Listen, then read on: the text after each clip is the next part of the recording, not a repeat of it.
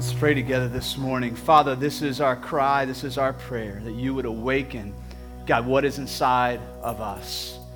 God, you would tune our hearts, God, to hear your voice, not just for this moment, God, but for the life we live outside of these walls. Father, we pray that we would encounter you today. Now, as we open your word, God, would you open our hearts?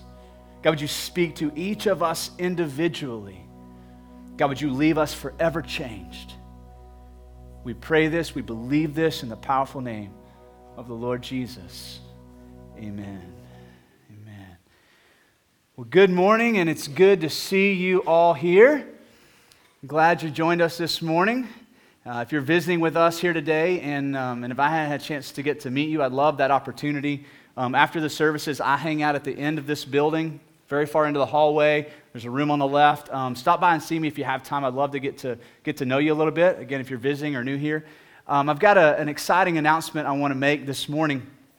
So, uh, this coming Friday night, we're holding a special service in this room uh, for all those who call Solid Rock home. Uh, this has been an exciting uh, journey over the last eight years, um, the journey that God has brought us uh, down and two, and, and, now here we are, and we're about to step into a new leg of the journey, which includes new buildings and, and new, uh, new, new things that we've yet to experience together. And so this Friday night, we're going to get together. We're going to talk about the vision. We're calling it a vision reveal service. And so once again, if you call Solid Rock your home, I want to invite you to come be a part of that 6:30 in this room. There will be childcare in the other buildings, so that's taken care of for you. Um, hopefully, you can make it um, Friday night. So, and also on the way out on the right, there's a table with little small flyers as a reminder. If you want to snag one of those, just so you can remember the time and the day, or if you want to invite somebody who wasn't here this morning, feel free to do that. Um, we're going to be in Acts chapter 10 this morning. Acts chapter 10. So um, I'll give you a second to turn there if you'd like to follow along in your own Bible or on your phone, tablet, gadget, however you want to follow along in God's Word.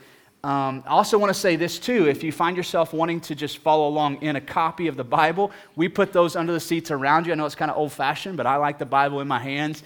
Um, if you don't have one, uh, don't have a Bible, that's our free gift to you. So, those black hardback Bibles under the seats around you, that is for you. We want you to have a copy of God's Word. So, feel free to take that home with you um, as a free gift. So, Acts chapter 10 is where we're going to be this morning. Um, we're really at a significant place in redemptive history this morning with chapter 10. So it's going to take me a minute to kind of prepare us and get us ready for what we're going to read in chapter 10 of, of the book of Acts. So much has been building in the Bible, starting all the way back in Genesis up to this moment of Acts chapter 10. So much of what God has promised and prophesied is going to become reality in Acts chapter 10. Now, we've been getting samples of it and we've been getting hints of it in the last four chapters in the book of Acts. But we're going to turn a significant corner in redemptive history in the book of Acts chapter 10. Now, the last verse of chapter 9, as subtle as it is, actually sets us up for what we're going to read in chapter 10. So let me back up in Acts chapter 9, front half of Acts 9, Saul, who is basically a first century terrorist, becomes a Christian. And the, in the bottom half of chapter 9, we encounter two miracles that God performs through Peter. But the last verse of chapter 9 says that Peter stays in Joppa and he goes to spend the night in the house of a tanner by the name of Simon. Now, such a subtle little phrase, but it truly sets us up for what we're going to read today in chapter 10. Now, here's why I think that's included uh, in the scripture and, and a big part of what we're going to read today. So, at this point in redemptive history, the gospel has exploded in Jerusalem. The church is thriving, busting at the seams, thousands coming to know Christ, miracles being performed daily in people's lives. And so much so that in chapter 9, Peter has begun to take the gospel outside of Jerusalem proper to the surrounding villages and cities. And we found him in chapter 9 in Lydda, then we found him in Joppa. Okay? And so, um, but, but what we've yet to see is God move beyond the borders of the ethnicity of the Jews. So it's primarily the Jewish nation that's getting excited, that's feeling the impact of the good news of Jesus. Yet all these towns and cities are full of Gentiles or non Jewish people. And so when Peter goes to stay the night at the house of a tanner, it's actually a very big deal. Because, see, Peter, as a faithful Jew, came from a background and a heritage that looked upon any non Jew as unclean or common. Okay, it was this religious mindset that if you weren't a faithful Jew, you were unclean, unworthy, unacceptable. And to make matters worse, the Jewish nation was forbid to touch the carcasses of dead animals. And they were forbid to come in contact with a person who had touched the carcasses of dead animals. In doing so, you were considered religiously unclean. So, Peter, this faithful Jew, he's not only going to going to come in contact with Simon, whose job is to tan animal hides, whose house was full of probably dead carcasses and skins, and, but he's going to stay the night with Simon. This is a big moment. Big moment for Peter and a big moment for redemptive history. So much has been building to this moment. Now, it's hard for us to, to fully grasp how big of a deal this is, but we might think of it this way. Um, without knowing your church background, there's a potential that you've encountered something that I like to call churchiness in American Christianity. It's kind of a subculture, if you will. It's a subculture of churchy people who kind of have their own wardrobe. And if you want to be like us, you need to dress like us. It's a subculture of, of, of Christianity that if you want to be like us, you need to talk like us. So you need to throw down words like sanctified and justified. At least, you know, every five or 10 minutes, just throw a big theological word out there. And when you pray, we need to know that you're really truly meaning it because you need to use big words and you don't use the word thee, you use the word thy, right? And so we have this kind of churchy subculture. Maybe you have, maybe you haven't encountered that in your journey, in your life experience. Right? But we, we too, like the Jewish nation, have in our midst this, this sense of religious piety that, that can tend to look down upon those who aren't like us. Right? So you might walk into a particular church setting right? A, a, group of people who claim to believe in Jesus and they love him and they've been saved by him and forgiven by him, yet somehow they look down upon people who have tattoos or uh, have been to prison or have been divorced or have had a kiddo out of wedlock or right? And so right you're welcome to come here but if you want to be like us you got to dress like us and talk like us and act like us. Okay that's kind of what's going on here with the jewish nation. They're, they're beginning to tolerate the non Jews, the Gentiles, but what they're doing is they're forcing them, if they want to become Christians, they got to modify themselves and they have to go through the rituals to become clean, to become righteous like us. This is a big deal for Peter, right? He's got, he's got brothers and sisters who, if they find out he spent the night at a, a tanner's house, right, they're going to want to have nothing to do with Peter till he goes and gets himself ritually clean and still struggling with these prejudices for people who weren't like them. Now, we're going to pick the story up in just a minute. So, what happens is now, um, in a different city, in Caesarea, um, there's this guy. He's, a, he's actually an Italian. Um, he's an Italian soldier, and he was a man of authority. Had men underneath him, but he was a God-fearing man. And uh, God comes to him, Cornelius, in a dream. And God begins to orchestrate some things, like we've seen him doing over the last few chapters in Acts, where he'll speak to one person speak to another person, then he causes their stories to merge, and, he, and then he does something divine. And so he does this with Cornelius. He speaks to him through an angel and says, Cornelius, this is what I want you to do. I want you to send some men down to Joppa. And there's a man by the name of Peter there in Joppa. He's staying at the house of Simon the tanner. And I want you to call for him to come back to Caesarea with your men. And then I'm going to do something. And so Cornelius, a God fearing man, gets up the next morning. He gets a couple of his men. He sends them to Joppa to Peter. Now, at the same time, God is working through a vision with Peter. So eh, eh, you can imagine Peter I, don't know if he had a hard time sleeping that night, but you know, he's basically spending the night at a taxidermist's house, right?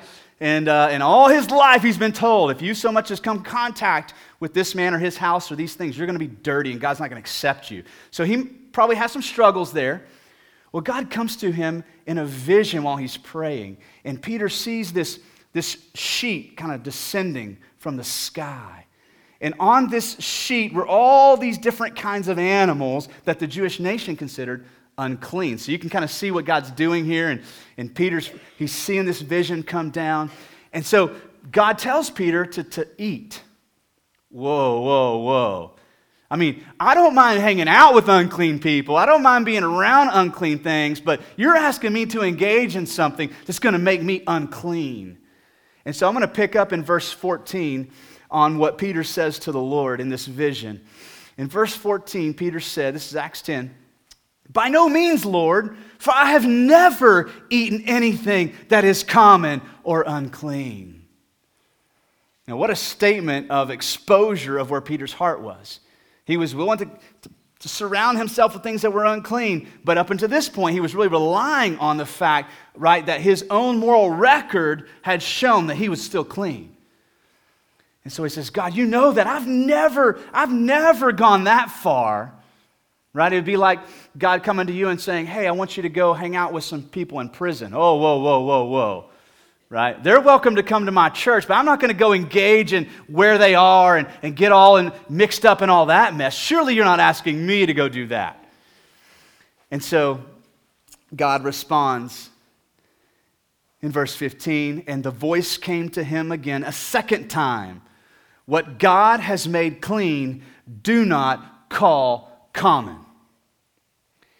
Now, in just a minute, we're going to get some indication of, of Peter's mind and what's happening in his mind and heart. This is a major transition for Peter, right? His whole religious structure that he had grown up with is kind of crumbling down right now. God is speaking to him, telling him to do things that when he was a kid, the grown ups told him if he did these things, he'd be unclean. His whole heritage is kind of dissolving, if you will, right now in this moment. And so then what happens is these uh, servants um, from, uh, that come from Caesarea that have been sent here, um, they come to Peter, to the house of Simon. They knock on the door and say, Hey, um, you, is Peter staying here? And of course, the, Simon the tanner's like, Yeah, he's here. You need to talk to him. And these guys are like, Hey, uh, Peter, we were sent here. Uh, we were told to come get you and take you back to Caesarea. God's got something there for you. So Peter loads up and heads back to Caesarea uh, to the house of the centurion. And when he gets there, um, this centurion has already notified his friends and family that Peter's coming, and a crowd has gathered there in his house. Now, this isn't a crowd like Peter's used to in Jerusalem that's mainly Jews and just a few Gentiles on the outskirts. We've got a lot of unclean people who have gathered here in this house. And so, the first thing that uh, we hear Peter saying in verse 28 is this Peter says to them, You yourselves know how unlawful it is for a Jew to associate or to visit with anyone of another nation. But God has shown me something. God has shown me that I should not call any person common or unclean. That's a big moment for Peter, and this is a big moment for the church. And so now what's going to happen is um, this Italian centurion is going to step up and he's going to say, because Peter's going to say that, and he's going to say, okay, hang on a second, let me tell you guys what happened, and then Peter, you go. So he tells all of his friends and family. Now, here's what happened. God came to me in a vision, told me to send for him, and I sent some men down, and they brought him back. This is Peter. Here he is. Peter, go. And that's where we're going to pick up on it, the story in great detail today in verse 34. Peter's going to open his mouth. In verse 34, Peter opened his mouth and said, Truly, I understand that God shows no partiality. Now, that's a big statement, but knowing the whole backdrop makes that statement huge. Truly, I understand is Peter's way, I believe, of saying, Finally, I get it. Finally, I get it. Finally, I understand what the Old Testament was, was promising. When God said to Abraham, I'm going to bless you, but I'm going to bless the nations through you, I'm, I get it now. Finally, I get it. God shows no partiality, but in every nation, anyone who fears him and does what is right is acceptable to him. So much of the Old Testament was coming to light for Peter. So much of what Jesus taught and exemplified was making sense to him now. Finally, I get it. So when God said to Abraham in Romans 12, I'm going to bless you, make you a great nation, and then he said, all families of the earth will be blessed, oh, that makes sense now. When Jesus gathered his disciples in Matthew 28 and said, All right, now you guys go and make disciples of the nations, it was finally beginning to click for Peter what God actually intended and he meant. See, the word nations and the word families, both from Genesis 12 and Matthew 28, another way you could translate that is ethnicities. So we're talking about colors of skin, social economic backgrounds, cultures, right? Nationalities, different tribes, different families. Peter's saying, Oh, I finally get it. Isaiah 49 6, we find this beautiful promise. God says, I will make you, talking to the nation of Israel, I will make you a light for the nations, that my salvation may re- reach to the end of the earth. So this is the moment where that promise and prophecy becomes reality. I get it now. Isaiah chapter 56, starting in verse 6. God says this, and the foreigners, keep that in mind, foreigners, who join themselves to the Lord to minister to him, to love the name of the Lord, and to be his servants. Everyone who keeps the Sabbath and does not profane it and hold, holds fast to my covenant. These I will bring to my holy mountain. Who are these? The foreigners these I will bring to my holy mountain to make them joyful in my house of prayer. Their burnt offerings and their sacrifices will be acceptable on my altar. For my house shall be called a house of prayer for all peoples. The prophet Zechariah, chapter 2, verse 11, the front half of the verse says, And many nations will join themselves to the Lord that day and shall be my people. You see, that the Jews had this mentality. See, even their own temple was set out, set up with an outer court, a place where the Gentiles could gather from a distance. Right? They could approach God from a distance. They could watch the Jews worship God as outsiders. And all along, God had been promising through your whole Old Testament, I'm going to be a God of the nations. I didn't choose you, Israel, right? Just to work in you. I chose you to work through you to bless all people, people who aren't like you, people who aren't churchy, people who you think are unclean, or people who you think are just common. God says, Don't you dare call anybody unclean or common. Nobody in my family is unclean or simply common. This is the moment that the promises of God become earthly realities.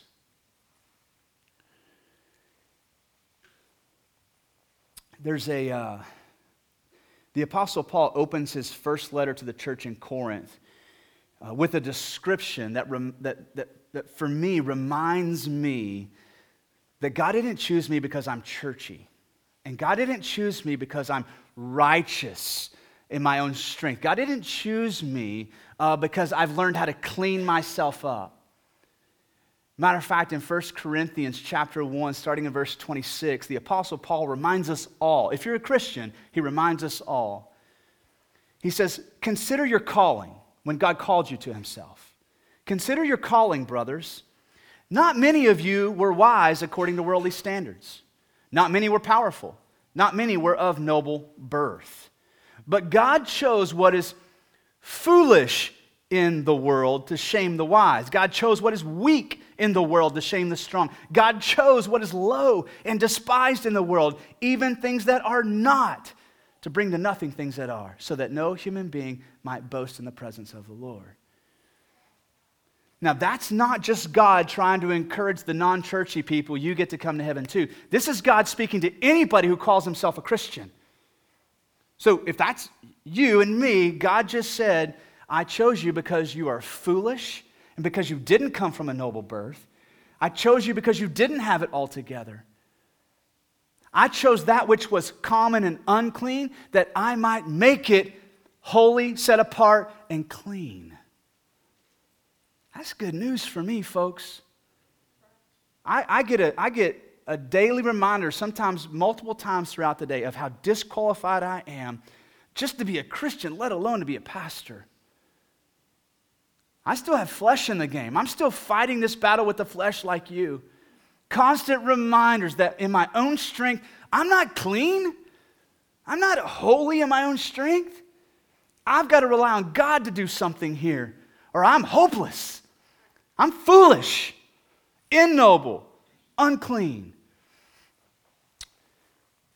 Now, what Peter's going to do next in verse 36, let's look at this together. He's going to do what Peter does best. He's going to preach the gospel. And we've already heard Peter do this a couple of times in the book of Acts. We need to hear it again today. Not just because it shows up in the text, that's a good reason to hear it again, but because every one of us needs to hear the gospel again today. Especially those of us who are Christians need to hear the gospel again today. And so in verse 36, Peter explains how this works. He says, As for the word that he sent to Israel, preaching good news of peace through Jesus Christ, he's Lord of all, you yourselves know what happened throughout all Judea, beginning from Galilee after the baptism that John proclaimed. And what Peter is beginning to ex- describe is that ripple effect. John the Baptist came preparing the way for Jesus. Jesus steps up into the, the public ministry scene, begins to preach, teach, and heal, and love and forgive. And it begins this ripple effect there that begins to, to kind of press up against the borders of the nation of Israel and now is beginning to expand even beyond that. And so Peter's explaining that. And in verse 38, he says this How God anointed Jesus of Nazareth with the Holy Spirit and with power. And he, being Jesus, he went about doing good and healing all who were oppressed by the devil, for God was with him. And we are witnesses of all that he did, both in the country of the Jews and in Jerusalem. So now Peter is in Caesarea, and he's talking about what we collectively they had witnessed in Jesus in his public ministry. And so, what he's talking about is the, the earthly ministry of Jesus from his baptism all the way up to the cross. Now, that's a significant part of the gospel message. Do we fully understand and grasp that Jesus was completely perfect and holy and clean? He wasn't just a good man or a moral man, he was perfectly righteous in everything he did. If he was angry, his anger was righteous. When his heart broke, it was a, it was a righteous breaking of his heart. Everything he taught, the intentions of his heart, the thoughts of his mind, perfectly clean and pure. Now, why, why is that important to us? Because there isn't a person in this room who can do that. There's not a person on the face of the earth who can do that. And when, when we get into this this, this trap of saying, well, I'd love to be one of God's children. I'd love to be a Christian, but I'm unworthy. God says, You're absolutely right. You are unworthy. But my son, he actually did everything that you were required to do, and he did it for you. And so when you trust in, in my son, I'm giving you his perfectly righteous life. You're not a, you're not a, a stepchild in my kingdom. You're not a, a tag along. You're my son and daughter. I see you as perfectly righteous and clean. You kind of you making the connection now? God would say to us Christians who encounter people, don't you dare call something that God has cleaned unclean. Don't you dare treat somebody who's been saved, right, as common. And then he goes on from there, and they put him to death by hanging him on a tree. And we know that this was a tree of, of the curse. This was a tree that, that you would hang a criminal on to put them to death. This was a willing sacrifice of Jesus on our behalf. So, what Jesus is saying at the cross is every one of you deserves this death. But here's what I'm going to do I'm going to take your place on the cross. I'm not only going to live my life righteously and give that to you as a gift, I'm going to pay the punishment for your sin by sacrificially dying on the cross. And then from there, Peter says this But God raised him on the third day and made him appear, not to all the people, but to, uh, to us who had been chosen by God as witnesses, who ate and drank with him after he rose from the dead. It's so important for us to understand. Without the resurrection, Jesus is just another um, inspirational figure. He's just a, a Gandhi or a, a, Mother Teresa or another pope, somebody, right, who inspires us to be better but can do nothing to fix us. But Jesus not only died, he resurrected. He overcame victoriously what you and I can't overcome. Right? The thing that, that causes us to be unworthy is we can't clean ourselves up. I can't fix my sin issue, can you? I've tried. Valiant effort. Tons of accountability partners, right? I've tried in my own strength to become clean. I can't do it. Can't. I need the resurrection in my life. Someone who can say, I can overcome your sin and your death. And so Peter lays this out for this crowd. And then in verse 42, and he tells the crowd that Jesus, he says, and he, Jesus, commanded us to preach to the people and to testify that he is the one appointed by God to be judge of the living and the dead. Verse 43 To him, this is where we know Peter's beginning to get it. To him, all the prophets bear witness. You see where Peter's getting it? Now I get it. I get what all the prophets were saying. All the prophets bear witness that everyone who believes in him receives forgiveness of sins through his name. Here's what just happened in chapter 10 the ground at the foot of the cross just became leveled. For so long, in the Jewish mindset, the ground at the foot of the cross was unlevel, even for those who have professed faith in Jesus. They still look down upon the Gentiles. You can come to the cross but you're going to have to work hard to become like us. And so there was this unlevel ground in their minds. And in this moment, Peter's like, I get it. The ground at the foot of the cross is level. There is no eth- you know, ethnical advantages. Whether you're Jew or not Jew, you don't, you don't get better access to Christ. We've all been called to Christ, equally given access to the Father. Why? Because we all equally, desperately need grace and mercy and forgiveness.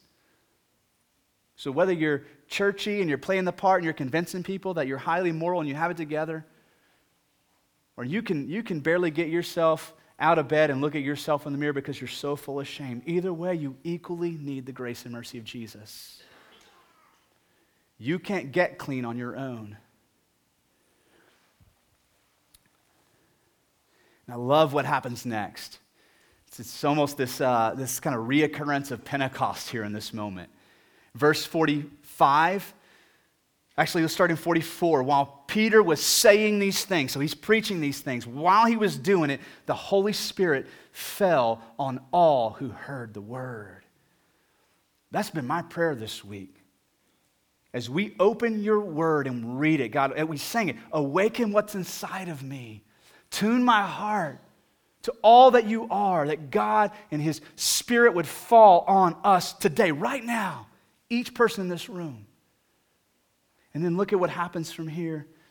Verse 45 And the believers from among the circumcised who had come with Peter were amazed. That's all the churchy people. It's all the religious folk. They were amazed. They're blown away by what the Holy Spirit's doing. Because the gift of the Holy Spirit was poured out don't miss this phrase, even on the Gentiles. Doesn't that reveal something about their mindset? What? We knew God loved us and He was going to give us mercy, but that's a big deal. Even on the Gentiles, God is pouring out His Spirit. God is coming in contact with people, right? Who we used to call unclean. Verse 46 For they were hearing them speaking in tongues and extolling God. Then Peter declared, Can anyone withhold water for baptism, baptizing these people who have received the Holy Spirit just as we have? And he commanded them to be baptized in the name of Jesus Christ. Then they asked him to remain for some days. This is such a significant moment. Because you see, in baptism, what we're all acknowledging, regardless of your color of skin or your background or your you know, your, your, your morality or your track record or your prison record, or regardless of all those things, in baptism, right, we're all saying we equally need Jesus. Right? In baptism, we're saying that we all have this one thing in common we need the grace and the mercy of Jesus. And you, you, you feel the excitement in the room, and Peter says, Let's baptize these folks. And the churchy people were a little caught off guard. They were amazed. Whoa, whoa, whoa, whoa, whoa, whoa. Oh, okay, okay. Now, here's what I wish I could say. I wish I could say from this moment forward, all prejudices were gone in the church. But it's not, is it?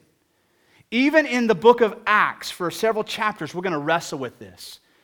See, in Acts 15, the, the council is going to gather in Jerusalem to talk about this issue right? And so we know the prejudices aren't completely gone. We even know from Paul's letter to the Galatians, he tells them, he talks about this issue. He said, There was a time where I had to confront Peter to his face over this issue. So even for Peter, this, this isn't completely gone. It's something that the Lord's going to have to tear down in him and work out in him and remind him of again and again. And me too. Right? Me too.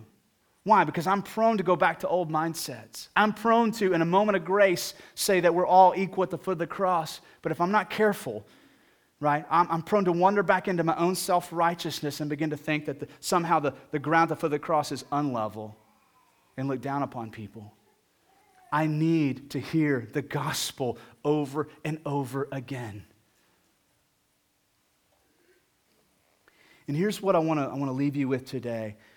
Um, my hope and my prayer for every person in this room is that we would make a concrete decision for Christ today. If you're here today and you've never come to that place in your personal journey where you've decided to trust in something you can't see and to believe in this one we call Jesus, I want you to know, I want you to do that today. Maybe this is the first time you've heard that. Oh, I don't have to be churchy. I don't have to wear the wardrobe. I can come as I am. I don't have to cover up and hide my tattoos. God accepts me? Yes, He does. Well, what else do I need to do? God says nothing. Simply believe and trust in my Son. I'll do the rest. Matter of fact, He's already done the rest. And in that moment you believe, God makes what is unclean clean. Maybe today your concrete decision for Christ is even further than that. Maybe you're having Peter's struggle. You know, maybe you walked in here today, uh, maybe not even realizing it until this moment, that you came in today with some prejudices. You know what prejudice really translates to? Self righteousness. It's you giving yourself permission to look down on somebody else, regardless of what the reason is. And maybe you didn't even realize it, but you walked in today with those prejudices. And like Peter, you need to come to that understanding and finally get it and lay those things down today. Maybe, maybe you have come to Christ, but you've yet to make that decision public. Maybe you're reading in this story, oh, baptism matters. Maybe that's the concrete, concrete decision you need to make for Christ today. I'm going to invite our worship team um, to come back up, and I'm just going to invite you into a time of personal reflection and prayer um, to think about how God has spoken to your heart today. So I want to invite you now just to pray with me. And, and as we bow and pray, I want you to think about how God has awakened your heart this morning, how God has spoken to you. I'm going to ask our prayer partners to be um, available and standing at the back of the room. They've got lanyards on that say prayer partner. And this morning, if you'd like for somebody to pray with you about your decision, pray with you about what God is speaking to you, they would be more than happy. They'd be honored to, to pray with you this morning. You could just stand up in a minute and approach one of them and ask, say, Can we pray? And they'll, they'll, they'll walk with you into one of our prayer rooms and spend some time praying with you. In a moment, we're going to stand and sing. Maybe you just want to stay seated, just praying and pouring your heart out before the Father. I want to encourage you to do that.